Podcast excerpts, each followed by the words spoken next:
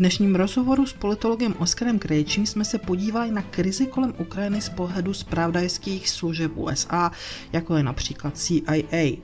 Jak tyto zpravodajské agentury vyhodnocují informace a jak vidí celosvětové trendy? Proč v jejich nedávném hodnocení Ukrajina nehrála žádnou roli a velká válka byla podle jejich hodnocení nepravděpodobná? Proč si je dnes ale Joe Biden tak jistý útokem Ruska na Ukrajinu a skloňuje se tak intenzivně slovo válka? Dobrý den, zdravíme všechny naše posluchače, diváky u dalšího rozhovoru s politologem Oskarem Krejčím a přejeme krásné pondělí. Tebe, Oskare, zdravím, i když je večer, takže ti přeju hezký večer. Dobře, taky přeji hezký večer a našim posluchačům celý týden. Děk, určitě děkuji a já jenom říkám proč, protože zkrátka přetáčíme a Bůh ví, co různé věci se můžou udát, tak aby jsme divákům vysvětlili, že natáčíme v neděli večer a rozhovor vysíláme v pondělí eh, ráno, takže tam může dojít nějakým posunům, doufám, já že nedojde. Oživení.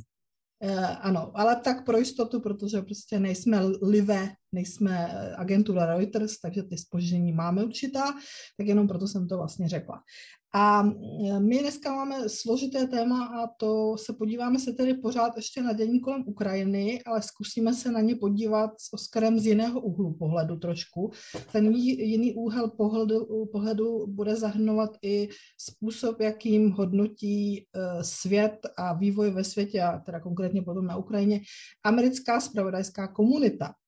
Takže to bude to naše hlavní téma, ale než se k tomu dostaneme, tak všichni asi, kdo sledují zpráv, zpravodajství, zprávy, servery, ať české nebo zahraniční, tak vědí, že v současné době skutečně už stoupá napětí kolem Ukrajiny do míry, která tvrdí, že Rusko napadne každou minutu, každou chvíli Ukrajinu. Takže tady asi bych se napřed Oskara zeptala na to, jak tuhletu prognózu hodnotí a pak se podíváme na to, jak na k takovým prognózám se tedy dochází, pokud to jsou teda reální prognózy, protože já mám někdy pocit, že už je to fakt vyloženě jako mediální divadýlko. Ale dobře, napadne Rusku každou chvíli Ukrajinu, myslíš si, že je to realistický scénář? Takže je neděle odpoledne a co se děje?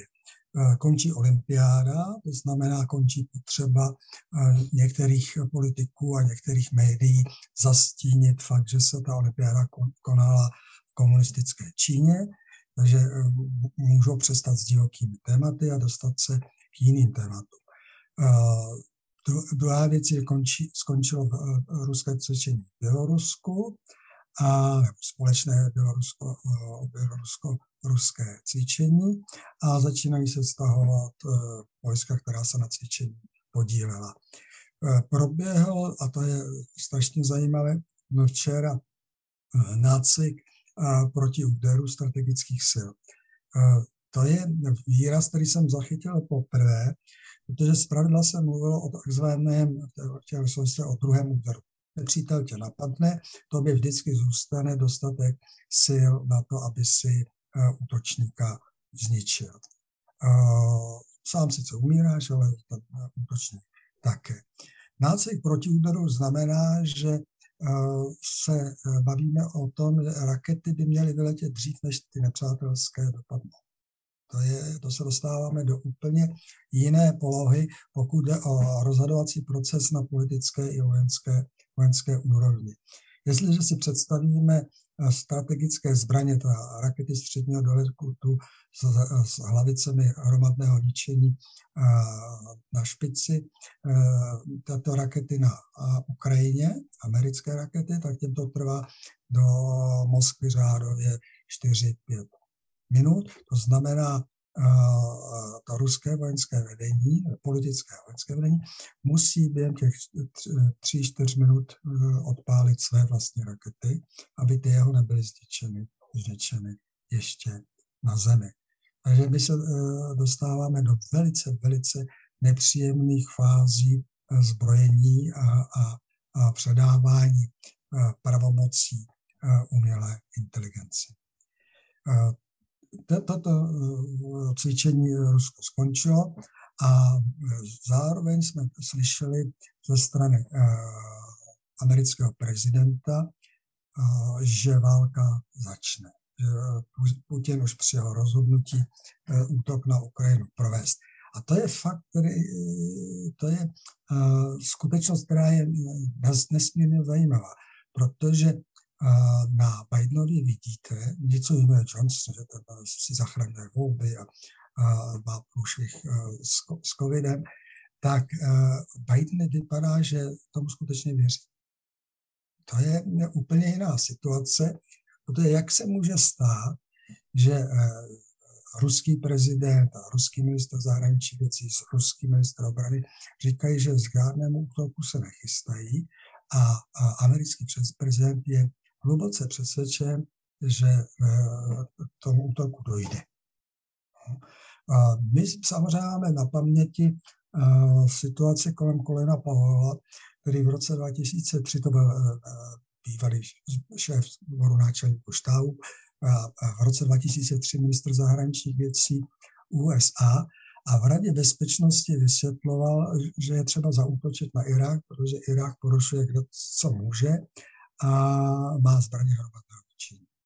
Kdo měl to štěstí, jako jsem měl já a díval se na, na to vystoupení Colina Powella v přímém přenosu na C N N, tak viděl člověka, který skutečně věřil tomu, co, co říká. Ukazoval na tabuli uh, obrázky s, s, s pojistnými laboratořema, mával skleničkou antraxu na Radě bezpečnosti, takovou zkumavkou a uh, přitom všichni dneska už víme, že tomu tak nebylo.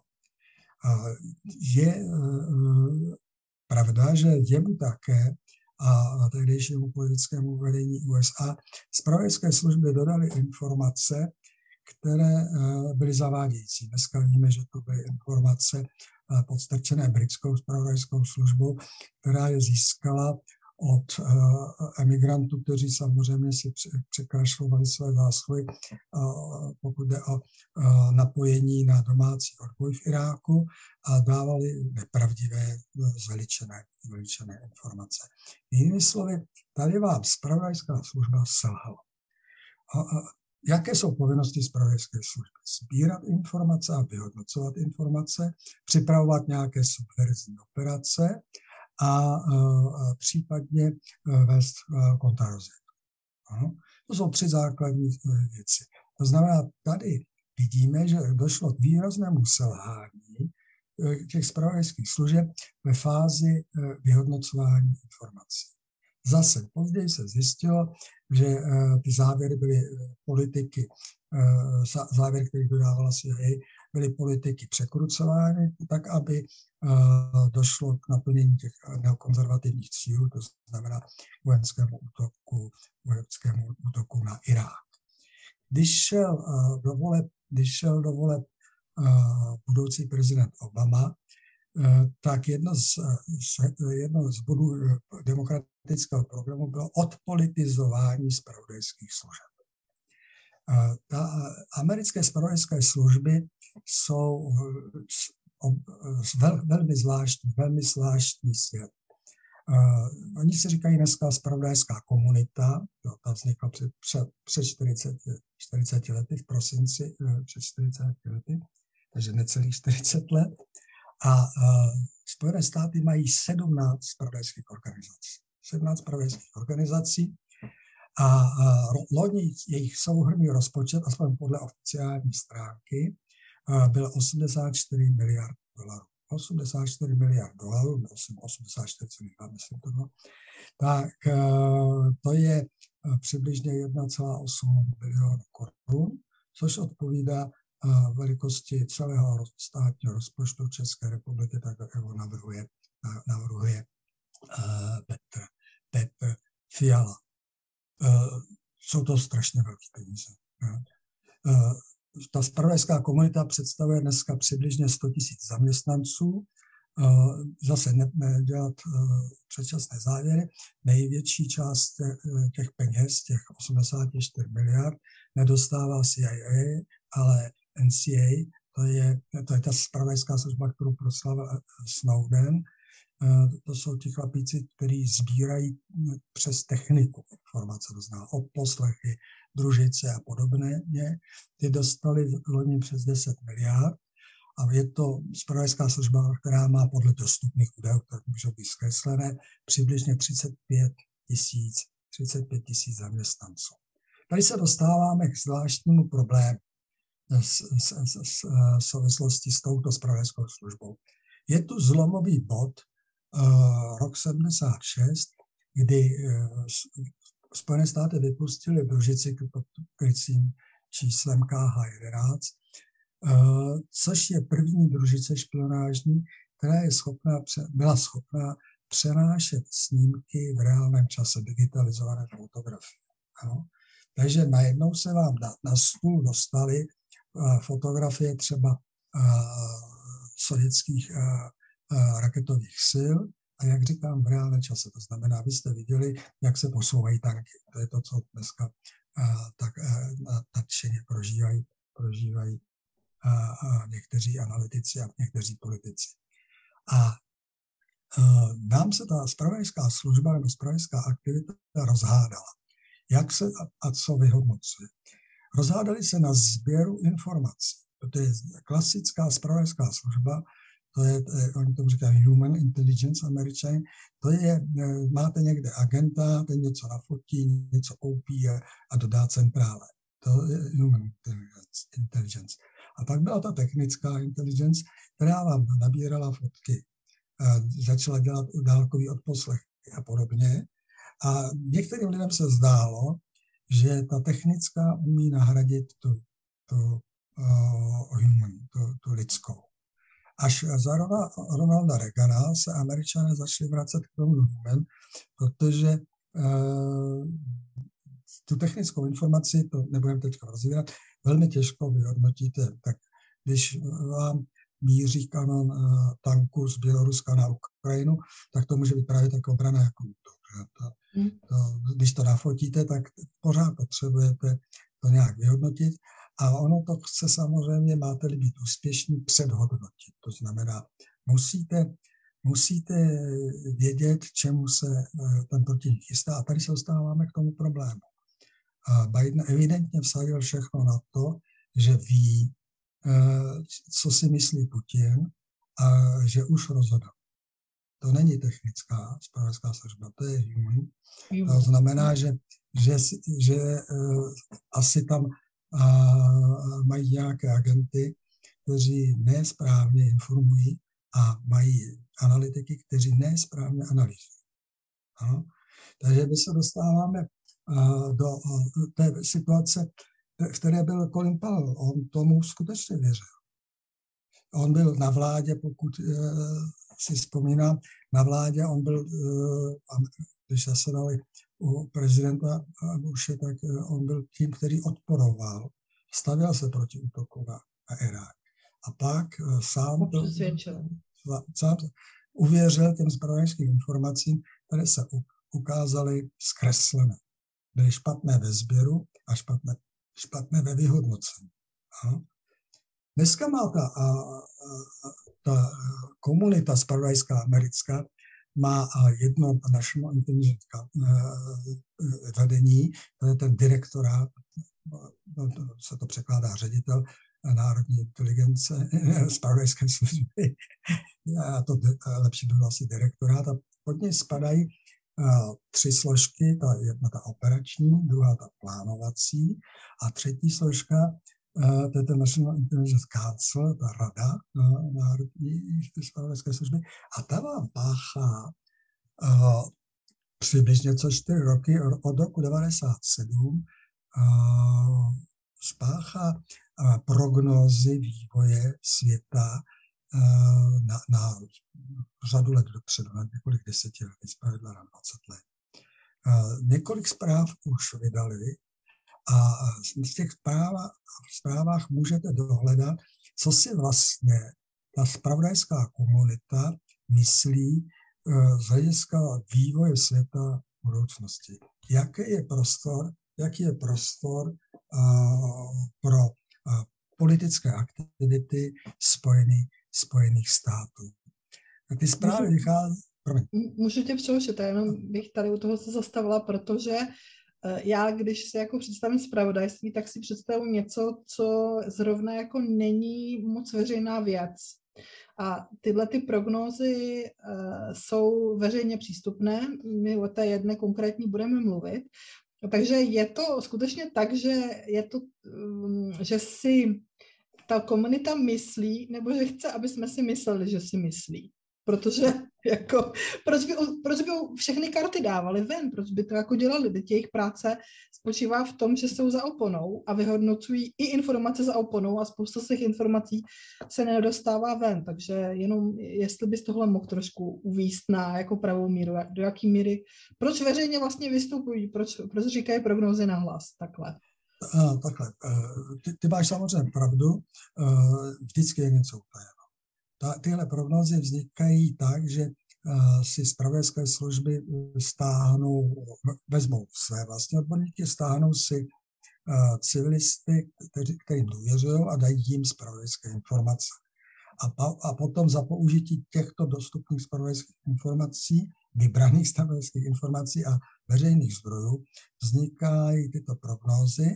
A osobně jsem přesvědčen, že mají dvě podoby. Jednu tu tajnou, která ti nějakým způsobem verifikuje některé konkrétnosti.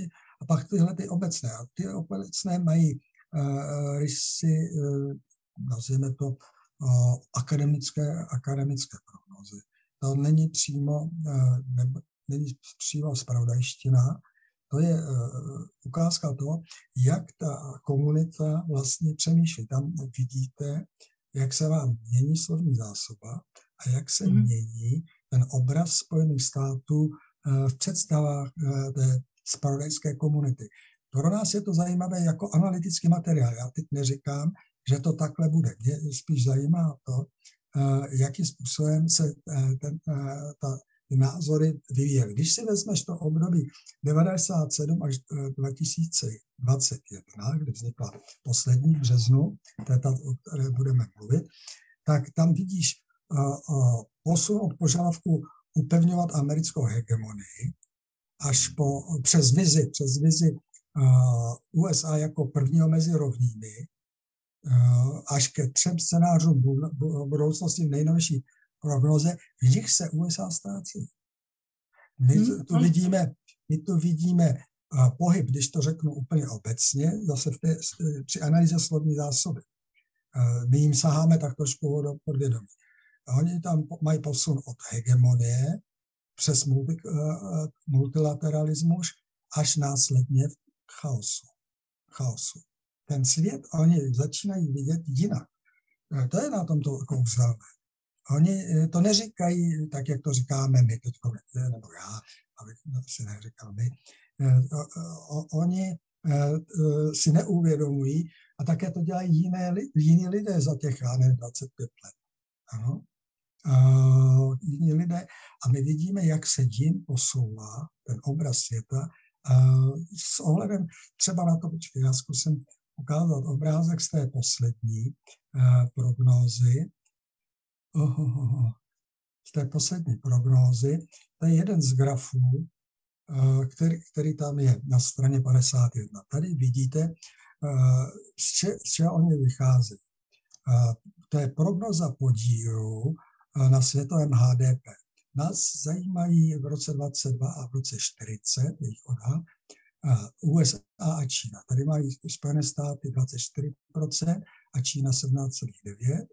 A v roce čtyřicet už je ten gard převrácený dvacet celá osm a dvacet dva celá osm. Ano, Čína je už ekonomicky silnější. A tenhle graf je zajímavý i tím, že on není přesný už v samé podstatě, když máme hodnotit uh, mocenský potenciál těchto dvou zemí. Proč? Protože uh, důležitější než uh, podíl na světovém H D P je H D P podle parity kupní síly. Ano? A pak už v roce dvacet byla Čína před Spojenými státy. V roce čtrnáct Čína po, v paritě kupní síly H D P podle Spojené státy přeměrala. Jiným slovy, z toho je třeba To je ta vize, se kterou vlastně my musíme počítat, když přemýšlíme o tom, jak Američané dneska, ta spravodajská komunita, hodnotí budoucnost, budoucnost světa a jak tam, v jakém světě se mají Spojené státy realizovat. Proto tady je ten pocit beznaděje a chaosu. No, oni tam... Rozumím, ma... řekl jsem dost, rozumíte.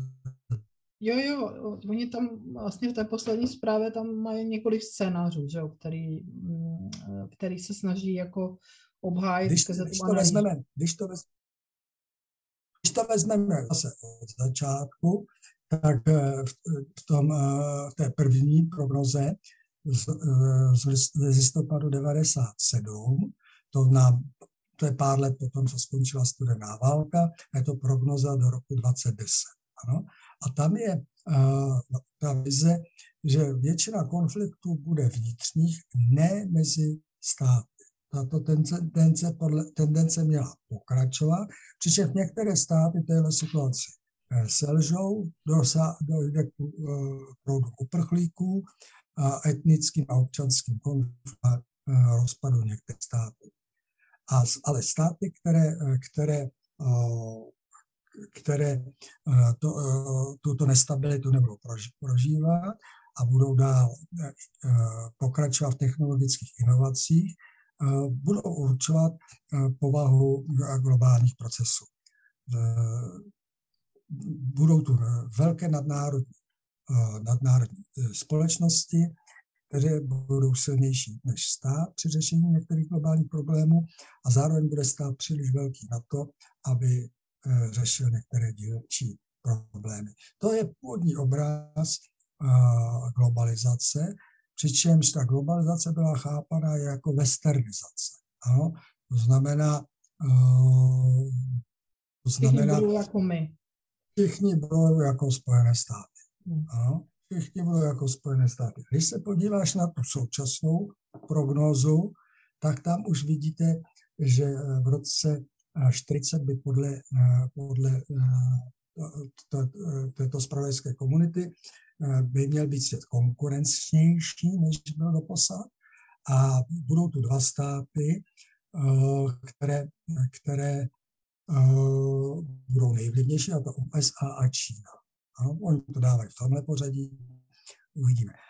Uh, pro jako čtyřicet některé z nás už nevidí. Uh, a přitom říkají, že žádný stát pravděpodobně nebude dominantní ve všech regionech nebo doménách a tím pádem uh, se ti rozšiřuje prostor pro uh, větší konkurenčnost globální prostředí, když roste riziko mezistátních konfliktů. Ano, mm-hmm. To znamená ne už vnitrostátní, ale mezistátní. Ale dvakrát je tam zdůrazněno té zprávě, a tím se dostáváme k Ukrajině, že riziko velké války je malé. Ano? Když jsem si dal práci, to znamená, pokusil jsem se full textově vyhledat v těch sto padesáti šesti stránkách Ukrajinu, tak Ukrajina je tam zmíněna vlastně dvakrát a jenom ve statistikách. Ani jednou konflikt kolem Ukrajiny, když bych to řekl, dnešním slovníkem, konflikt Ukrajiny není, není zmíněn. Ano? A bavíme se o materiálu z března minulého roku. Ano? Mnohokrát jistě diskutované. Ta, ta, ta erupce té, toho problému kolem Ukrajiny je, je řekněme, nečekaná během půl roku.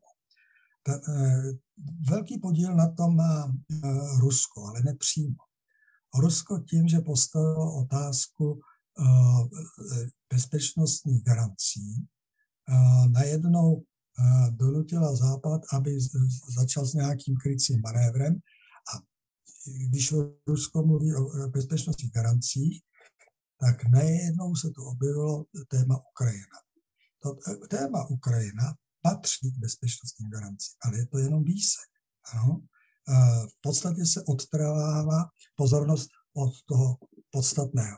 Já nevím, jestli jste někdo sledovali sledovali tu mnichovskou konferenci bezpečnostní, ten obrovský humbuk kolem toho, jak všichni se vedeme za ruku, vedeme za společnými, společnými cíly. Ano. Ráno, myslím, tam mluvil čínský ministr zahraničních věcí Wang Yi, to bylo, to bylo online vystoupení, a ten tam zopakoval to nejjednodušší, co v téhle souvislosti je třeba dělat a co by mělo být zárukou zklidnění. Plnění minských dohod a Rusko má stejné právo jako každý jiný stát na bezpečnostní garance. Jak prostě mlivocné.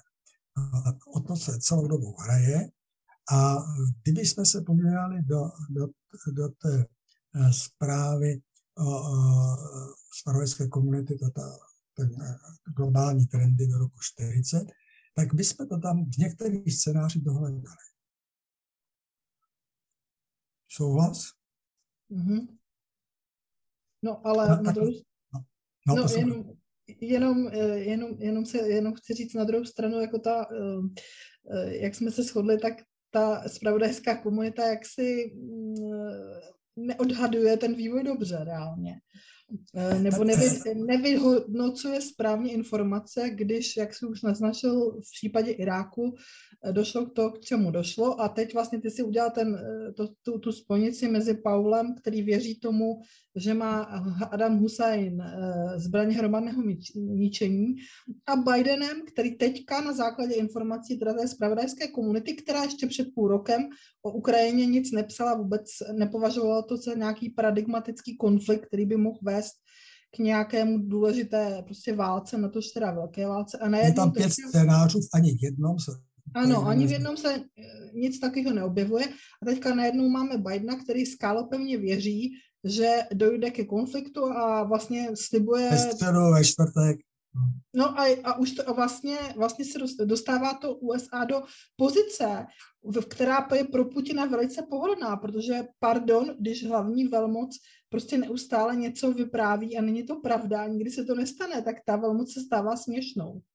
Že jo, jako, a nemusí Putin dělat vůbec nic, mimo toho, že nezautočí, což jako asi zřejmě neměl plánu stejně. No, právě. Já vím, že to neměl v plánu, ale tam je ta právě ta naivita v tom, že když prostě Biden řekne, že šestnáctého února, tak Putin, i kdyby to měl v plánu, tak to toho šestnáctého nad tuplem neudělá prostě. To prostě, to je absurdní, že jo? No, kdy, když eh, přijmeme to, to, co ty říkáš, dáme si to před závorku, to znamená, eh, Rusko se nechystalo a nechystá zaútočit na Ukrajinu, což si já také myslím, tak pak se právě vrací ta otázka, nejen proč tomu Biden věří, ale proč to ta zpravodajská komunita vůbec dělá. Přesně tak. Tomu My máme, před sebou máme dvoje volby, to znamená a, a ty volby do kongresu na podzim, jsou ty malé volby, všichni poslanci, třetina, třetina senátorů a potom debaklu v Afganistánu. To máme naběhnuto na další velký mezinárodní průšvih eh, demokratů a to, eh, to by znamenalo, že Biden bude ty zbývající dva roky vládnout s, s kongresem, který bude tvrdě proti němu. Ne, jenom, že to bude těžké jedna. Jestli tohle je v pozadí, že ho nechají naběhnout si, na, to, že nabíhá si, já nevím, česká vláda, to je, to je směšná záležitost, to nikoho nezajímá, ale když se nabíhá americký prezident na informace, které jsou matoucí, je to, je to nesrozumitelné. Právě po těch zkušenostech s Irákem. Hmm. To je, to je ne. Ty scénáře, které mají zpracované zpravodajské souvědová, ta zpravodajská komunita, Uh, tak ty uh, mají tam jednu, jednu variantu, hned ta první je uh, renesance demokracie, kdy mm-hmm. se oživí, oživí svět s, Američa, s, s U S A na čele, že, a zlepší se kvalita života milionů lidí na celém světě díky technologickému pokroku v demokratických státech. No, tak eh, technologický pokrok eh, demokratických demokratických státech tu věc po celou vál, období po druhé světové válce a pořád tu máme vykořisťování a ty, ta, ty nůžky mezi bohatými a chudými se spíš zvětšují, než zmenšují. To ten další scénář už má mezinárodní systém chaotický a nestálý. Země O E C D jsou sužovány pomalejším hospodářským růstem a prohlubující se společenskými rozdíly a politickou paralýzou. To, to je velice zajímavý scénář, to je to téma hodně podobného s tou dnešní, dnešní realitou. Mimochodem, jestli se nepletu, jestli se nepletu, tak ten, ta prognóza z roku sedmnáct, tak tam mluvila o tom, že Spojené státy jsou, jsou proti jakémkoliv sférám vlivu a vždycky byly, což působí velice směšně, protože už v roce dvacet tři, osmnáct dvacet tři byla vyhlášena Monroeova doktrína, kde si přisvojil jako svoji sféru vlivu eh, Jižní Ameriku, ale o tom eh, jsem nechtěl mluvit. Tam je eh, pozorovná věc a doporučuji, eh, ta prognoza vyšla v roce dva tisíce sedmnáct a předpokládá, že v roce dva tisíce dvacet tři propukne ve světě globální pandemie. No, a hned v prvním scénáři to má a ta, ta, tahle ta prognóza. No, nebyl úplně špatný odhad. Já nepodezřívám, že to připravili to ani náhodou, ale ten potenciál pro výbuch tohoto typu vzhledem k zahuštění komunikací hmm, a znečištění životního prostředí, ten, ten potenciál tu, tu je a odhadli to podle mého názoru velice hezky. No. A ta, ta, ta, ten třetí scénář z těch, z těch současných, z té současné prognózy do roku čtyřicet předpokládá, že U S A a Čína upřednostní hospodářský růst, obnoví své vzájemné vztahy a bude tu sice soutěž o politický vliv, ale bude tu ekonomická ekonomická vzájemná závislost.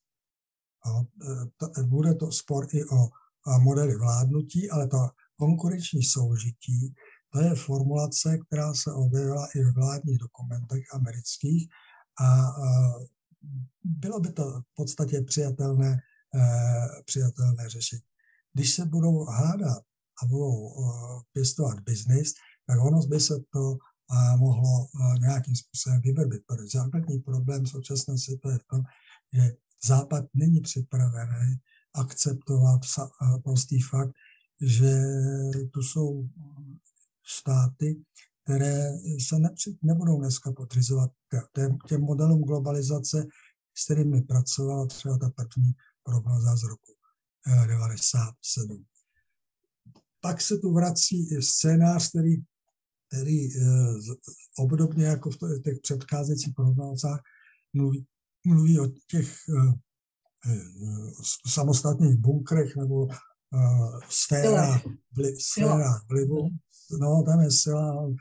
Oddělená dost, sila. No, ale je to dost nesrozumitelný, je, že se uzavřou některé, některé státy kolem silnějších, silnějších. To, to znamená, bude tu ohnisko U S A, Čína, Evropská unie, Rusko. A, a, a tohle je situace, kdy ti chlapíci, kteří připravili tuhletu prognózu, předpokládají, že by mělo dojít k šíření zbraní hromadného ničení, přesně řečeno nukleárních, nukleárních zbraní. A ten závěrečný scénář, ten už je teď pesimističtější, když mm. už předchozí v předchozí prognoze byl ten poslední scénář nazván Svět bez západu. Takže tady jsou, je to tragédie a mobilizace a, a předpokládá, že ty existenciální hrozby, ať již je problém vyčerpání zdrojů, klima, a, a, potravinová, nedostatek potravin, budou plodit masová hnutí z dola. A je tam pozoruhodná představa, že by se progresivní hnutí v Evropě spojila s komunistickou stranou Číny. Ano, to jsem zaregistrovala a vůbec tam nebyly Spojené státy. A, a v této scénáře se nám vypracejí Spojené státy.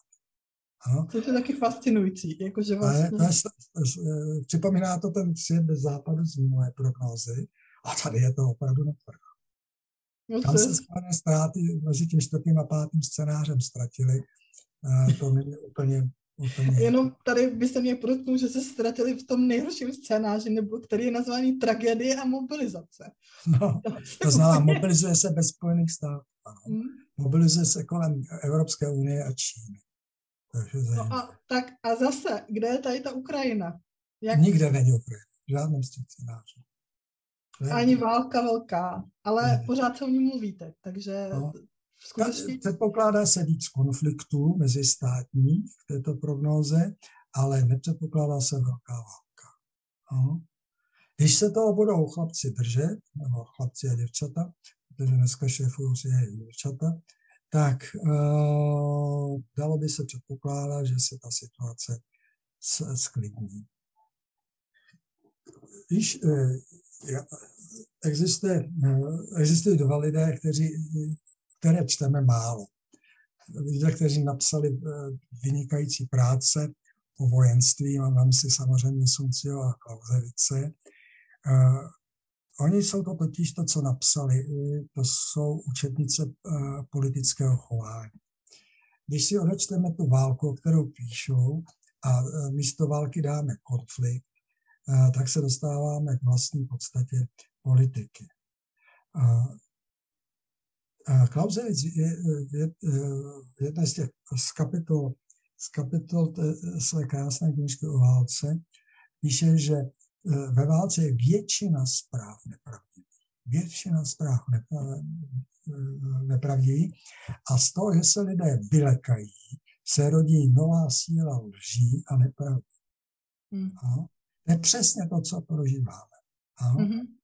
E, V téhle situaci, téhle atmosféře lidé zpravidla uvěří špatné zprávě než dobré zprávě. A vracejí se k těm špatným zprávám bez zjevného odůvodnění. Ano. Tady z něj mluví zkušený voják, který prožil na napoleonské války, mimochodem v Kutuzovově štábu jako pražský generál, tak tak víc, co říká, těch lživých informací při stupňující se konfliktu narůstá množství a narůstá i kognitivní neschopnost poznat, že ta informace je špatná. A to je přesně to, co podle mého názoru momentálně prožíváme. Takže to je vlastně taková kolektivní psychóza, který všichni podléháme a... No, je to psychóza jako víno. Je to psychóza, která vlastně ale bohužel potom reálně spíš přispívá k tomu konfliktu, než aby ho vlastně... Ano, ona ho, ona určitě. To je právě na tom zajímavý, že jako reálně racionální by bylo se snažit to racionalizovat a vlastně ten konflikt nepodpořit, že jo?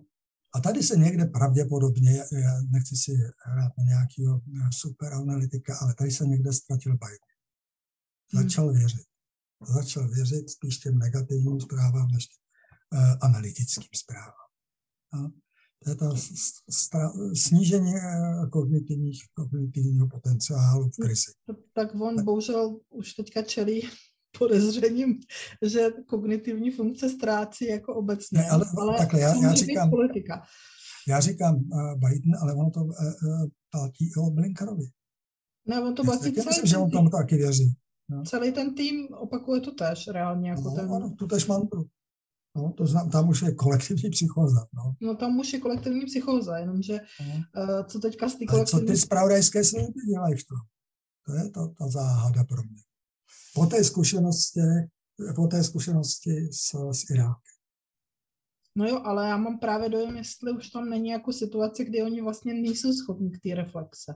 Jestli prostě už se U S A nedostali do bodu, kdy, kdy ta reflexe už není, prostě, že, že už se jakoby zablokli. Tady říkáš, jako, když se podívám na tu zprávu, tak, tak jsou vlastně v situaci, kdy oni vlastně nevědí, co, jako, co mají dělat. Teda reálně, že jo? Ano, to je, a to je, je průšvih. Ale zároveň chtějí být velmoc, že jo, takže... Ale zároveň, když se na, tu, na ty zprávy díváš, tak si řekneš, eh, nic kvalitnějšího není k dispozici. Tahle ta diskuze, přesně tahle ta diskuze chybí na západě. Ano? To je v podstatě materiál, se kterým by se měli seznámit všechny, všechny západní vlády a roztrat ho, pochválit ho, prostě snažit se uvažovat tímhle způsobem. Ve variantách, ve scénářích, mm-hmm. bez ideologických předsudků. Oni tam jsou ideologické předsudky, je to naivně liberální většina těch zpráv. Takže to, to, to samozřejmě tomu se zabránit nedá, ale, ale vůbec přemýšlet o těchto věcech. Mně se, mně se ty zprávy moc líbí, i když s tím nesouhlasím po většině. Podle mého názoru to se můžeme bavit někdy jindy. Těch nabídnutých scénářů není tak mnoho a dá se mnohem snadněji v tom světě orientovat bez metafor, které používají, používají tyhle ty globální trendy. trendy ta, zpráva, ta zpráva samotná je krásně jako zorganizovaná. Jako já, když to člověk čte, tak musí ocenit, jako, že skutečně... Radost, jak, ano, je to jako analyticky, je to vynikající. A, je a tam kam je se to... tyhle lidi ztratili v téhleté fázi, kdy je potřeba k analýzu dělat a, a rozhodovat. Ano? Zná, ti už se k tomu, k té decizi nedostanou. Ano? To je e, obdobné jako, jako v době kubánské raketové krize, kdy to byl vynikající tým, e, který dělal analýzy a, a varianty, co se stane, když e, Rus, Sovětský svaz zaútočí na americká, americké rakety, Turecku a tak dále. To všechno se tam analyzovalo, ale úplně mimo tuhle soutěž uh, bratr pana prezidenta vyjednával se sovětským uh, vyslancem, protože oba dopředu věděli, i v Moskvě, i, i v, ve Washingtonu, že k té válce prostě nesmí dojít. No a, a dobře. Ty tak... hráli se scénářema a tihle ty jasně věděli, že no, musíme, no. A sleduješ něco takového teďka, protože máme tady teda tu, to, co říká Biden, to, co říkají lidem v televizi. To je ta realita, jako to, to říkají lidem v televizi. Zároveň, ale pořád tvrdější je prostor na diplomacii. Jako Biden naposled řekl, že se Putin se rozhodnul, že prostě bude invaze, ale stejně, že je prostor na, na invazi, teda na, na diplomacii. Na to je vlastně trošku kontradikce, že jo? Tak jako když se rozhodnou, tak o čem se s ním chtějí bavit, tak to je nějaký zvláštní. Je to zvláštní. Přitom reálně, jako oni prostě nemůžou vědět, čemu se Putin jako rozhodnul. Já Putina sleduju x let a vůbec bych jako neodhadl, kdyby mě někdo tlačil, abych řekla, tak prostě to odmítnu, protože to se nedá odhadnout, protože tam je tolik faktorů, který můžou v ten moment rozhodnout, že prostě jako je to kravina úplně jako to někomu tvrdit. Je to podle mě jako absolutně nezodpovědné něco takového udělat. Ale dobře. A zároveň tady jede, je teďka jede ta diplomacie a co se týká minského procesu, tak pořád je to prostě v patu. Tam nikdo není schopen těm Ukrajincům říct, že by měli tedy začít skutečně ty minské dohody brát vážně, když je podepsali a když je to dokument, který je přijatý Radou bezpečnosti O S N, že je to tedy zavazující dokument a měli by začít teda jako tam trošku to rozhýbat. Macron jim to řekl, ale potom uh, zopakovali to i potom uh, při tom jednání v Berlíně. Dokonce na to přísahali tam i Poláci, že? Ale nevydrží v tom tlaku na Kyjev. Oni asi pod vlivem Američanů potom ten tlak sníží a do, do, do, do roka, do, do, roka do, do týdne už zapomínají zase, že ta podstata jsou minské dohody. No ta podstata jsou minské dohody. A oprávněné garance bezpečnosti. Tady, jak vlastně, ale tady jako ty Rusové, to, jako teď, teď Macron řekl v Moskvě, že minské dohody by se měly stát základem pro tu bezpečnostní... No. architekturu novou, která by počítala s Ruskem zároveň. Ale jako za týden už je všechno jinak. A když jednou řekne Šolcovi, jak jsme se bavili před natáčením, Zelenský řekne, že budeme plnit dohody, budeme plnit politickou část, navrhneme ty zákony. A za pár dnů, když Šolc odjede, tak ten stejný Zelenský řekne, že se Ukrajině nelíbí ty dohody, že jsou pro ní nevýhodný a že jinými slovy nechce plnit. A začne koketovat s tím, vyhrožovat, že, že si Ukrajina pořídí jaderné zbraně, jak to dělá teď v Mnichově. No, to není novinka, že jo? Oni vlastně před x měsíci, my jsme o tom informovali, řekli, že, že se chtějí vydat cestu militarizace ve stylu Izraele prostě, jako Ukrajina. Takže to je prostě trend, který oni mají a vždycky ho využijou, když mají pocit, že na ně tlačí někdo, že by měli tedy plnit tu dohody. Tak to je jedna stránka. U těch dohod tam diplomacie zatím je pořád v patu. Ale zároveň máme, že, že teda U S A něco nabídli spoje- Rusům, Rusům se to neho- nelíbí, protože to ignoruje ty zásadní věci, které tady oni chtějí od nich, ale po- pořád má být další jednání mezi Lavrovem a Blinkenem. Tento týden, myslím, a snad dokonce u nás tady ve Finsku. No, takže je to jako... Budu pozdravovat. Oba. Oba, dobře. Ale tady by mě zajímalo, jestli je to ten scénář jako u té karibské krize, to znamená na jednu stranu se prostě fantazíruje v médiích a na druhou stranu dochází teda k diplomaci, anebo ta diplomacie už je v takovém vleku těch médií, že vlastně se tam budou opakovat to, co, to, co napsali v New York Timesu. Ta, ta řešení kubánské krize je velmi dobře v literatuře popsáno, včetně těch jednání, které vedl uh, Robert Kennedy s Dobryninem, tehdejším sovětským velvyslancem, ale i ty uh, práce toho týmu. A ty z toho vidíš, jak uh, složitě se přijímá politické rozhodnutí. Uh, ty děláš ty analýzy, dělá, děláš uh, prognózy, ale klíčové je potom to slovo prezidenta. A tady právě mám obavu, že uh, se dostal uh, Biden do příliš jako někoho, který se mi nechce věřit, že je přímo ze zpravodajské komunity. To je ta zpravodajská komunita, podle mého názoru, uh, aspoň jak to naznačují uh, ty texty, uh, by měla být poučena už z toho, uh, z, z toho útoku na Irán. Nevím. No, je to taková situace. Biden by měl být poučen z těch informací, které dostal ohledně Talibánu v Afghánistánu, že? No. Kdy prostě ne, říkal, no. že, že žádný dobytí nic nebude, že, že no. A pak najednou během pár dnů prostě bylo všechno úplně jinak, všechno se sesypalo. A, vůbec a ať se... nezapomínají na tuhle zkušenost, protože jak se rozsypala gruzinská armáda, jak se rozsypala afgánská armáda, tak se jim rozsype i ta ukrajinská armáda, když to všechno dotáhnou do války. No, já myslím... bojovali za, za, za nějaký oligarchy. No já si myslím, ale že prostě to Rusko si tu válku nemůže prostě ne. Jako reálně, jako já myslím, že, že by to muselo být nějaký úplně iracionální scénář, nějaký tvrdý provokace. Jestli si zachytila, ukrajinský ministr zahraničí věcí prohlásil, že Ukrajina se nechystá na žádnou vojenskou expanzi proti Donbasu, což je velmi dobrá zpráva, která by mohla tu situaci pomoci sklidnit. No, ale tam Rusové jim nevěří, že? No. Tam jako já si myslím, nevím, jako jestli... Takhle, já bych věřil, že on dneska dospěl k názoru ministra zahraničí věcí, že se to nehodí, ale problém je v tom, jestli všechny ty silové složky tam ovládá. Vláda. No. To, to je další otázka. To může no. být to tež mimochodem... Tam jsou ty bataliony nacionalistické.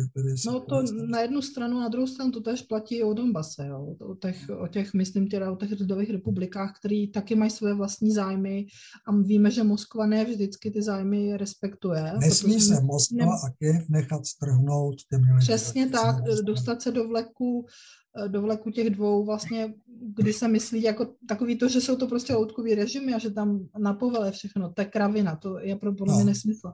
To může jako právě výjít úplně jako špatnému posuzování ty reality potom, protože no. oni mají svoje zájmy. To je kyjevská výmluva, že? Protože když dokážou prodat představu, že je to okupovaná oblast Ukrajiny, kterou plně kontroluje Putin, tak dostanou víc zbraní od nejrůznějších. No, právě, že nekontroluje, právě, že Právě, že jako tam přece nemůže nikdo kontrolovat lidi někde na nějaký frontě. Kdo tam zmačkne co a jak, to, to nikdo nemůže z nějakého kremu, z nějakých věžiček kremu kontrolovat. To přece jako už samo o sobě je, je jako nesmysl, že jo. Takže to budeme, budeme končit. Já jenom jednu věc jsem chtěla doplnit. Jak jsi na začátku říkal, že běloruský cvičení končí, tak nekončí. Jo. Dneska proběhlo, jenom aby jsme uvedli na pravou míru, dneska bylo uvedeno teda v médiích i v českých, myslím, že ti to asi uniklo, že ta bělorusko-ruská cvičení budou pokračovat. Ona se na téhle úrovni, ne na téhle úrovni. To nevím na jaký úrovni, ale řekli, že prostě ty vojáci se nestahujou a že budou pokračovat po dvacátého únoru a řekl to tady, myslím, no, že gener- generál, generál poručík, mně se líbil jeho příjmení Chrenov, který, který, který řekl, že prostě se nestahuje a já myslím, že to souvisí s tím vývojem na Donbase zcela jasně. jasně. Ale jenom to říkám, aby jsme prostě ti to uniklo, Uniklo ti to a já jenom to doplňuji, aby jsme nikoho nemátli. To se může uvidíme, jestli je to pravda taky. Jo? To...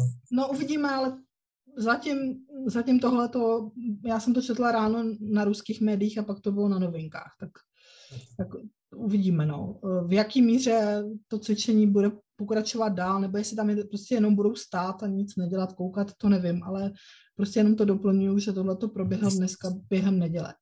Takže jo, takže já ti zase moc děkuji za další zajímavý rozhovor. Moc jsme, vlastně nám to moc nejde, jako nejde nám to dohromady, aby jsme to jako schnuli dohromady. Prostě dali jsme spíš otazníky, než vysvětlení. Fakt jsme zjistili otazníky a zjistili jsme, že tady ten scénář toho chaosu, jak si panuje, skutečně zřejmě i v hlavách politiků a zpravodajských služeb, protože se, se v tom jako nedá reálně vyznat, co se, co se jako jim, jak, jak je to na tom Facebooku, co se vám honí hlavou, tak to jsme vlastně nerozklíčkovali.